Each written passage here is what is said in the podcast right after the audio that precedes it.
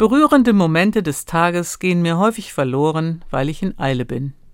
Das flüchtige Tschüss zum Abschied oder ein knappes Oh danke, wenn mir jemand die Tür aufhält. In all diesen kurzen Momenten stecken menschliche Begegnungen. Ich kann mich berühren lassen, wenn ich einen Moment innehalte. Wenn ich mir morgens ein bisschen mehr Zeit nehme und dem Tschüss noch ein Hab einen schönen Tag anfüge oder mich nochmal umdrehe zu dem, der mir die Tür aufhält und ihn anlächle. Innehalten, mich berühren lassen von mehr Menschlichkeit, mitten im Alltag. Wenn ich jetzt kurz innehalte, bin ich berührt von Gottes Zusage. Ich bin bei dir. Ich wünsche Ihnen eine gesegnete Nacht. Barbara Walter von der Katholischen Radiokirche.